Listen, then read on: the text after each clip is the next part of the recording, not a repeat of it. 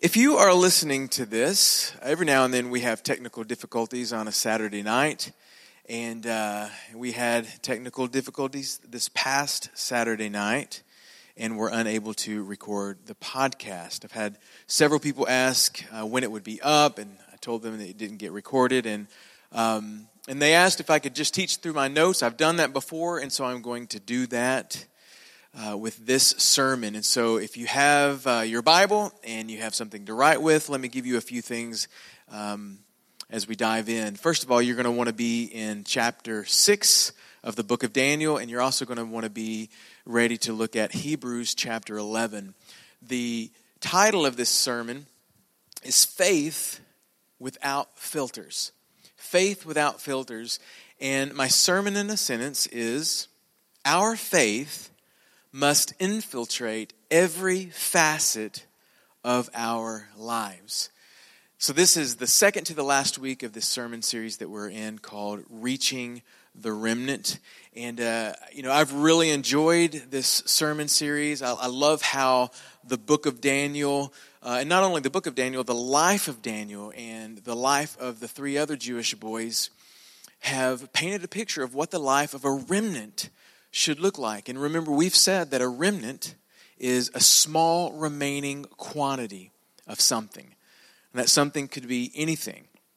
A seamstress might use that word to describe uh, leftover fabric, something that she has left over after a project and she keeps and puts away in case she has a need for a small portion of fabric. Uh, if you have a small area of flooring to cover, maybe in a remodel of your house, and it's a, it's a closet or a small room, and you don't need a whole big roll of carpet, you might go to the carpet store and ask for a carpet remnant. What we're talking about in this series is a remnant of people who are going to be faithful, remain faithful to God in times when it wouldn't be the most popular thing to do. When you look at Daniel chapter 1, you read that Daniel had determined in his heart that he would not defile himself. There were thir- certain things that were put before him, certain uh, delicacies and, and, and opportunities that he knew would be crossing a line in his devotion to God if he were to indulge in them. And so, you know, with wisdom, with grace, Daniel and Shadrach, Meshach, and Abednego, these other three boys, they all kept themselves undefiled. And I was thinking about what, what is the core ingredient to their faithfulness? The core ingredient to these boys' faithfulness is it's pretty simple. It's faith. It's faith. In Hebrews chapter 11, verse 1, it says that, that faith is confidence in what we hope for and assurance about what we do not see. Now, this is important because you're not going to become or remain a remnant without faith. It seems like faith has been dumbed down to just uh, believing in God. You know, it makes you wonder how many people in the church are really just a few degrees away from being atheists. There's a, a Christian author named Jerry Bridges, and he calls that practical atheism. And you know, faith in God isn't you know, just believing that he's somewhere out there, somewhere out. He's just somewhere out there. Faith is confidently knowing that he's right here. Like he's right here with us. Wherever we go, God is there. Psalm 46, verse 1 says that God is our refuge and our strength and an ever present help in times of trouble. Think about what would happen when we would live our lives, if we were to live our lives like Jesus is right there with us.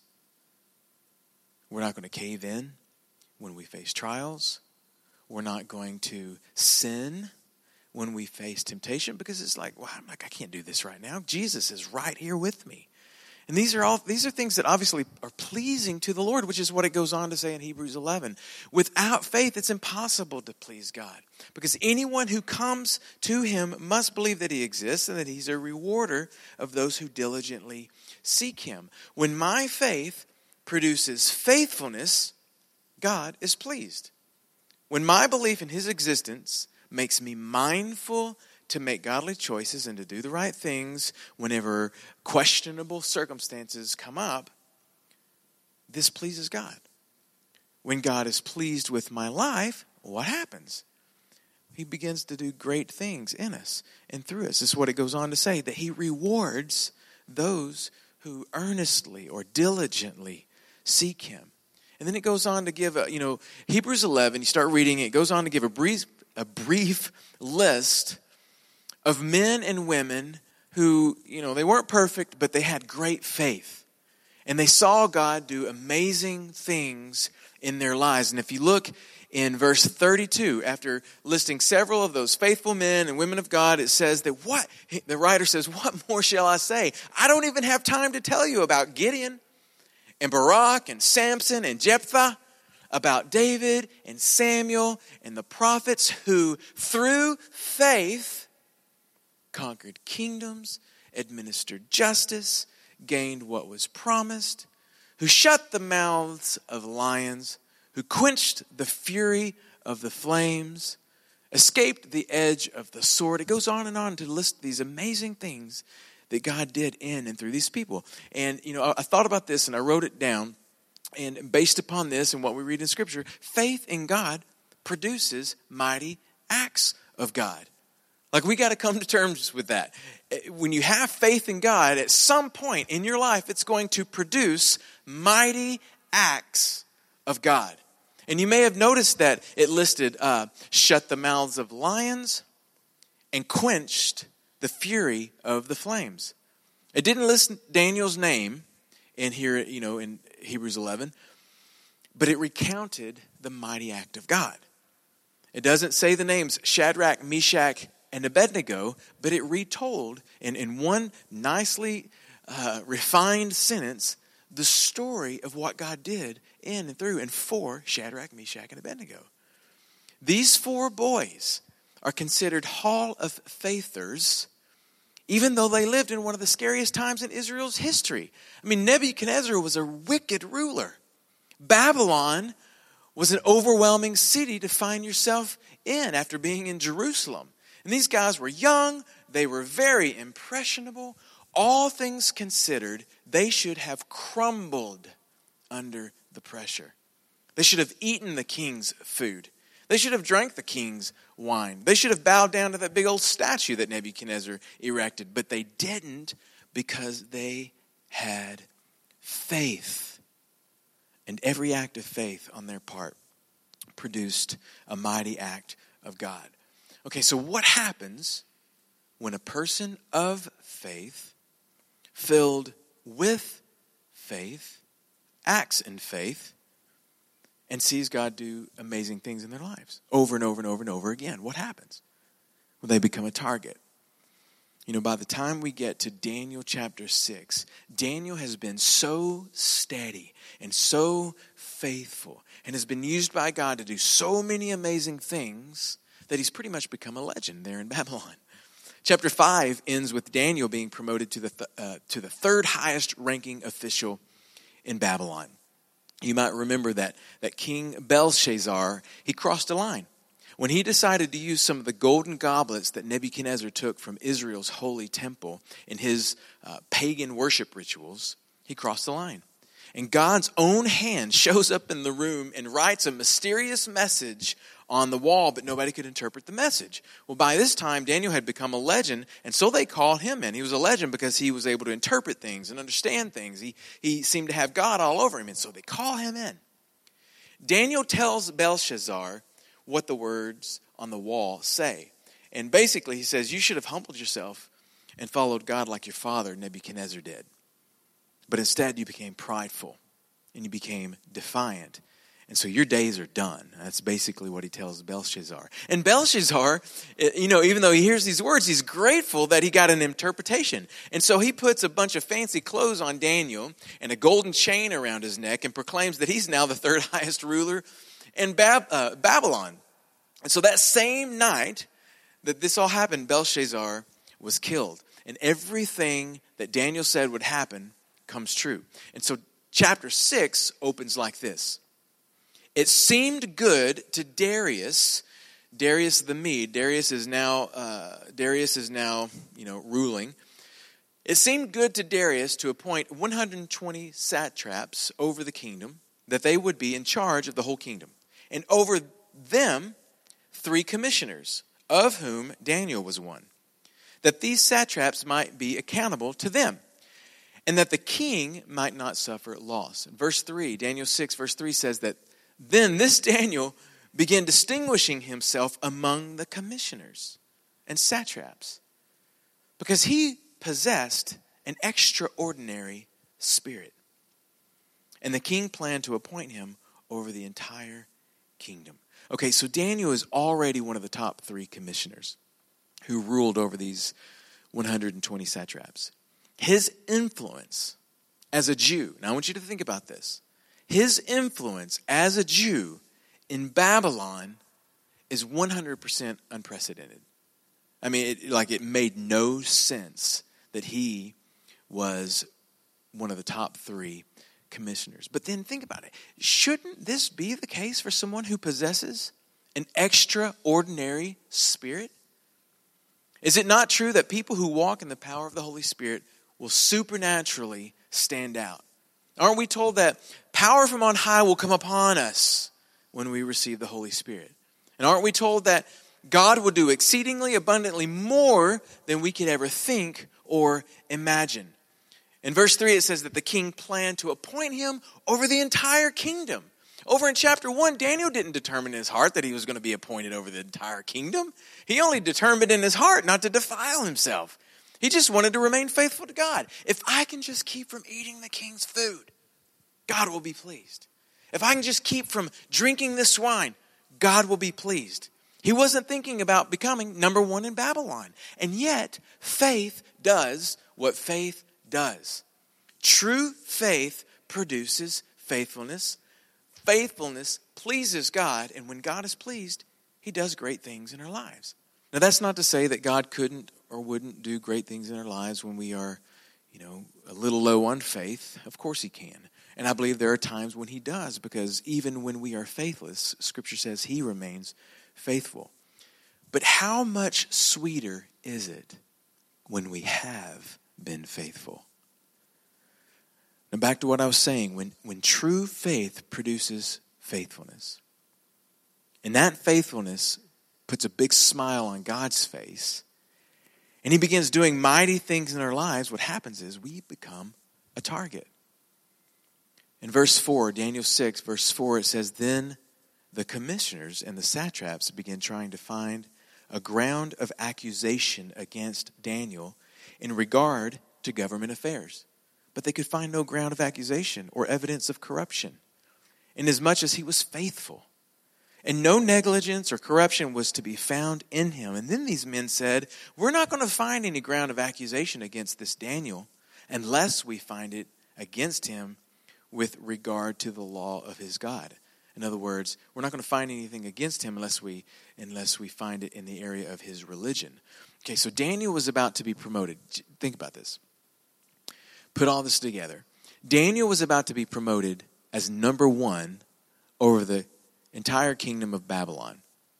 Can you imagine the jealousy and the disdain that these three commissioners would have had? I mean, the whole time, but especially now that Daniel, an Israelite, would be promoted over all of them. I mean, it would have enraged these guys. But here's the, here's the question whose, whose ground is accusation? I mean, it says that the commissioners began trying to find grounds of accusation against Daniel, but whose ground? Like, whose territory is accusation, really? If you look at Zechariah chapter 3, Zechariah gets a vision from God. It says, Then God showed me Joshua, the high priest, standing before the angel of the Lord. Okay, really quick, uh, that picture, Joshua, the high priest standing before the Lord, ultimately that's a, that's a, a type or shadow or picture of, of the saints standing before the Lord. Joshua was the high priest. Uh, we know Jesus is the great high priest, but um, in him and because of the work of the cross, we are now a kingdom and a priest. And so this is a picture of us and standing before the Lord in our priestly role of, of worshiping and serving him.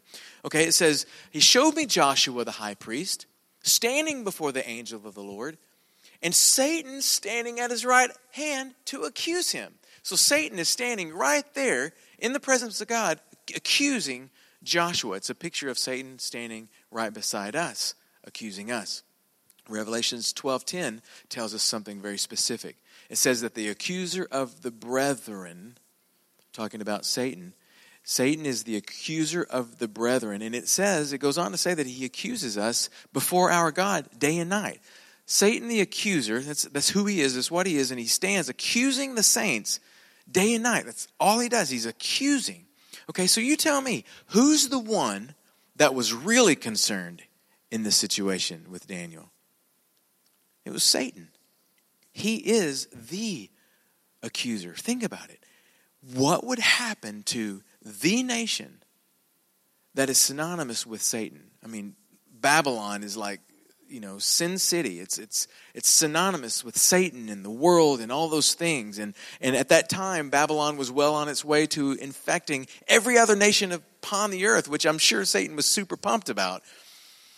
But if a faithful, God fearing Jewish man who had already become a legend because of the miraculous things that God had done through him thus far, if he is promoted to the most powerfully influential, uh, influential place in the kingdom, man, who's really threatened here? The commissioners with their political agendas? No way. The one who's really threatened is Satan with his spiritual agenda. The commissioners are just pawns in the plan of the accuser. Think about it. They devise a plan that would get Daniel killed for praying to God. We know the story. And it works. And what is Daniel's death sentence? Being tossed into a den of lions where he would be what? Devoured. How does the apostle Peter describe the devil in 1 Peter chapter 5? He says the devil prowls around like a roaring lion looking for someone to devour. Now, I want you to think about this. This is the last chapter in the book of Daniel that's written about, you know, the life events of Daniel. Chapter 7 through 12 are all about the amazingly accurate prophecies that God gives Daniel about the future, including, you know, the end times. So chapters 1 through 6 are more about these events, these amazing things in the life of Daniel. 7 through 12 are more about the prophecies God gives Daniel. So like this is it. I mean, as it relates to where we're at in the book, this is it. This is where the rubber meets the road. Satan has got to end this. Satan's like, if I don't kill this guy, there's no telling how God might use him. And so he accuses Daniel all the way to the lion's den. But remember what faith is faith is a firm belief that God is our refuge and strength and ever present help in times of trouble. In Zechariah chapter 3, it says, Then he showed me Joshua the high priest standing before the angel of the Lord, and Satan standing at his right hand to accuse him. But it goes on to say that the Lord said to Satan, The Lord rebuke you, Satan. Indeed, the Lord who has chosen Jerusalem rebuke you. See, God was there. God was not somewhere far out in the universe. God is just somewhere out there, out there. No, God was there to rebuke Satan on behalf of Joshua. What did we read in Revelations chapter 12? Then I heard a loud voice in heaven saying, Now the salvation and the power and the kingdom of our God and the authority of his Christ have come, for the accuser of our brethren has been thrown down. he, who is, he who accuses them before God day and night has been thrown down. God wasn't just somewhere out there in the universe. God's just somewhere out there. That's what my faith is all about. He's out there somewhere. No, faith is that He is there. And in Revelations 12, God was there to cast Satan down and away from the saints. And I told Soma Church this several weeks ago. Scripture may describe the devil as a roaring lion looking for someone to devour, looking for someone to destroy. But Scripture also describes Jesus as the lion of the tribe of Judah, ready to defend, ready to bring life. Daniel didn't encounter the devourer in that pit, he encountered the deliverer. And the deliverer rebuked the devourer. You, see that? The deliverer rebuked the devourer down in that den. God silenced every one of Daniel's accuser. Think about it. The, these commissioners and these satraps, these guys that were trying to trick, uh, get him tripped up, trying to accuse him, trying to get him killed. And, and we know that the, the accuser was behind all of it. But God silenced every one of Daniel's accusers, all of them, including the enemy himself. In fact, what did Daniel say when the king found him alive the next morning? Daniel says, My God sent his angels. Because remember, it says that he ran to the, to the uh, den to see if Daniel was alive. Daniel, are you still alive? Has the God whom you continually serve faithfully, has he delivered you? And Daniel says, My God sent his angel and shut the lion's mouth. I love that. He shut the lion's mouth to where the lion could not devour. He shut the mouth of the accuser to where he could not make his accusations. He shut the lion's mouth and they have not harmed me. Now, come on, that is it. That's what we all want for God to shut the mouths of our enemies, for God to silence our accusers, to be able to, to diss the devourer on our behalf, right? And to deliver us in our times of trouble. That's what we all want. But how does that happen? I mean, those lions could have been, you know, either Daniel's devourer or his deliverer. Why was he delivered? Why was he delivered instead of devoured when he was down in that den? Look at verse 22. He said, My God sent his angel and shut the mouths of the lion, and they have not harmed me, inasmuch as I was found innocent before him. And also toward you, O king, because I have committed no crime. Now you got to pick that up. He says, I am found innocent before God, but I'm also innocent towards you, O king. I am also found innocent towards you. So, okay, think about this. Let's go back to how they tried to trap him. And what I'm going to do is I'm going to read uh, Daniel 6, verse 4 and 5 from three different versions. The one that I just read it from earlier, but then I'm going to read it from the NLT, which makes it a little more uh, readable, understandable, and then I'm going to read it from the message, which always gives an interesting uh, perspective. Daniel 6, verse 4 and 5. Remember, this is how they tried to trap him. It says that the commissioners and the satraps began trying to find a ground of accusation against Daniel in regard to government affairs. But they could find no ground of accusation or evidence of corruption inasmuch as much as he was faithful. Okay, the NLT version says this. Then the other administrators and high uh, officers began searching for some fault in the way Daniel was handling government affairs. But they couldn't find anything to criticize or condemn. He was faithful, always responsible, and completely trustworthy. And then the message version says it like this The vice regents and governors got together to find some old scandal or some skeleton in Daniel's life that they could use against him, but they couldn't dig anything up. He was totally exemplary and trustworthy. They could find no, evid- uh, no evidence of negligence or misconduct. So they finally gave up and said, We're never going to find anything against this Daniel unless we can cook up something religious. Now let's think back to what our sermon in the sentence was. Our faith must infiltrate every facet of our lives.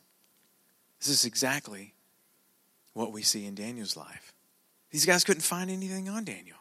Daniel's faith infiltrated every facet of his life. These commissioners looked into his personal life, they looked into his professional life, but they couldn't find anything to accuse him. So they had to figure out a way to use his spiritual life against him. I was thinking about this and, and think about how random this was.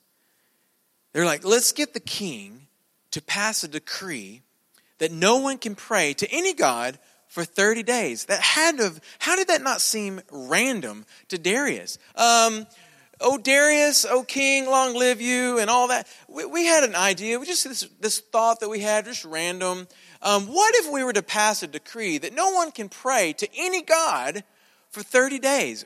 What would be the point of that? See, they couldn't get Daniel for something he did wrong. So they had to get him for something that they knew he would do right.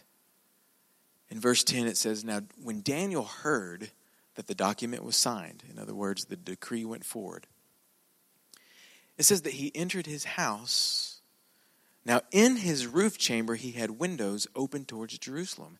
And it says that he continued kneeling on his knees three times a day, praying and giving thanks before his God as he had previously been doing.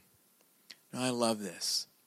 He was not, he, he, he saw the decree. He knew that it had been design, uh, signed. He knew what, what was potentially coming, but it did not stop him. Why? Because Daniel's faith infiltrated every facet of his life. Daniel knew God is not just somewhere out there. Hope he's seeing, hope he's listening. I know he's out there somewhere. No, Daniel's faith went deep. And Daniel knew God is with me. He is an ever present help in time of trouble. And my, my question as I'm pondering these things and, and thinking about Soma Church and thinking about um, our body is how deep does our faith go? How deep does your faith go? How deep does your faith go? Does it infiltrate every area of your life? Or have you, have you like put a filter on your faith? Have you put a filter? Is there any area that you have put a filter on your faith? Is there a stopping point to your trust in God? Like your trust only goes so deep. You know, it's funny because the, as I was thinking of an example, even biblically, the first thing that popped into my head was Malachi 3. Malachi 3, starting in verse 8, God says, Will a man rob God? Yet you have robbed me. And you say, In what way have we robbed you, Lord? And God says, In tithes, in offerings. You are cursed with a curse, for you have robbed me. Even this whole nation, bring all the tithes. And he instructs them. He says, Bring all the tithes into the storehouse, that there may be food in my house. And then he says, Try me It means test me. It means, it really, it means trust me. Trust me now in this, says the Lord of hosts. And see if I won't open the, um, open for you the windows of heaven and pour out for you such a blessing that there will not be enough room to receive it. Wow. The one time you really see in Scripture where Jesus, or God rather, says, Try me, test me. Trust me. Trust me in this. Trust me now in this and see if I won't open the windows of heaven. And then you got to see this. And maybe this is why this, this example popped in my head because I knew it was there. Then he says, And I will rebuke the devourer for your sake, so that he will not destroy the fruit of your ground. Now, listen, I don't know why, of all things, all principles in Scripture, that God would have attached this, I will rebuke the devourer for your sake. I don't, I don't know why he attaches that statement to tithing, offerings, money, trusting God with your money. I have no idea. But it does. You know, some people put a filter on their faith in their finances. Like they don't trust God will provide. And this is a big deal. Think about what I'm saying. Some people put a filter on their faith in their finances. They don't trust God will provide.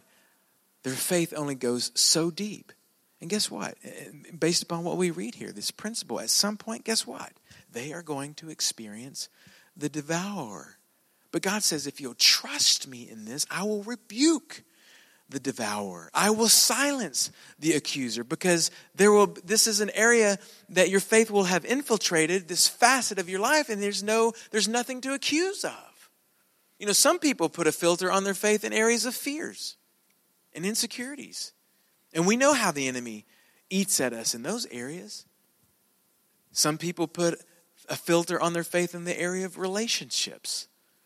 Trusting God with a relationship. Will this relationship work out? Because that one sure didn't. Or will I be a, will I be hurt in this relationship because I was hurt in the last one? There's so many areas where we put filters on our faith and we allow God only a certain level of trust. Like there's a stopping point to our trust in God.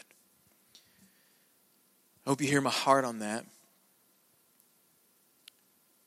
I want to end the same way I did that Saturday night, and I, just I want I want you to repeat a prayer with me because I think this idea of putting filters on our faith, I think all of us can relate to that because all of us have something, some area in the past or now, or if not now, maybe in the future, an area where circumstances will have um, presented the opportunity for us to put a filter on our faith.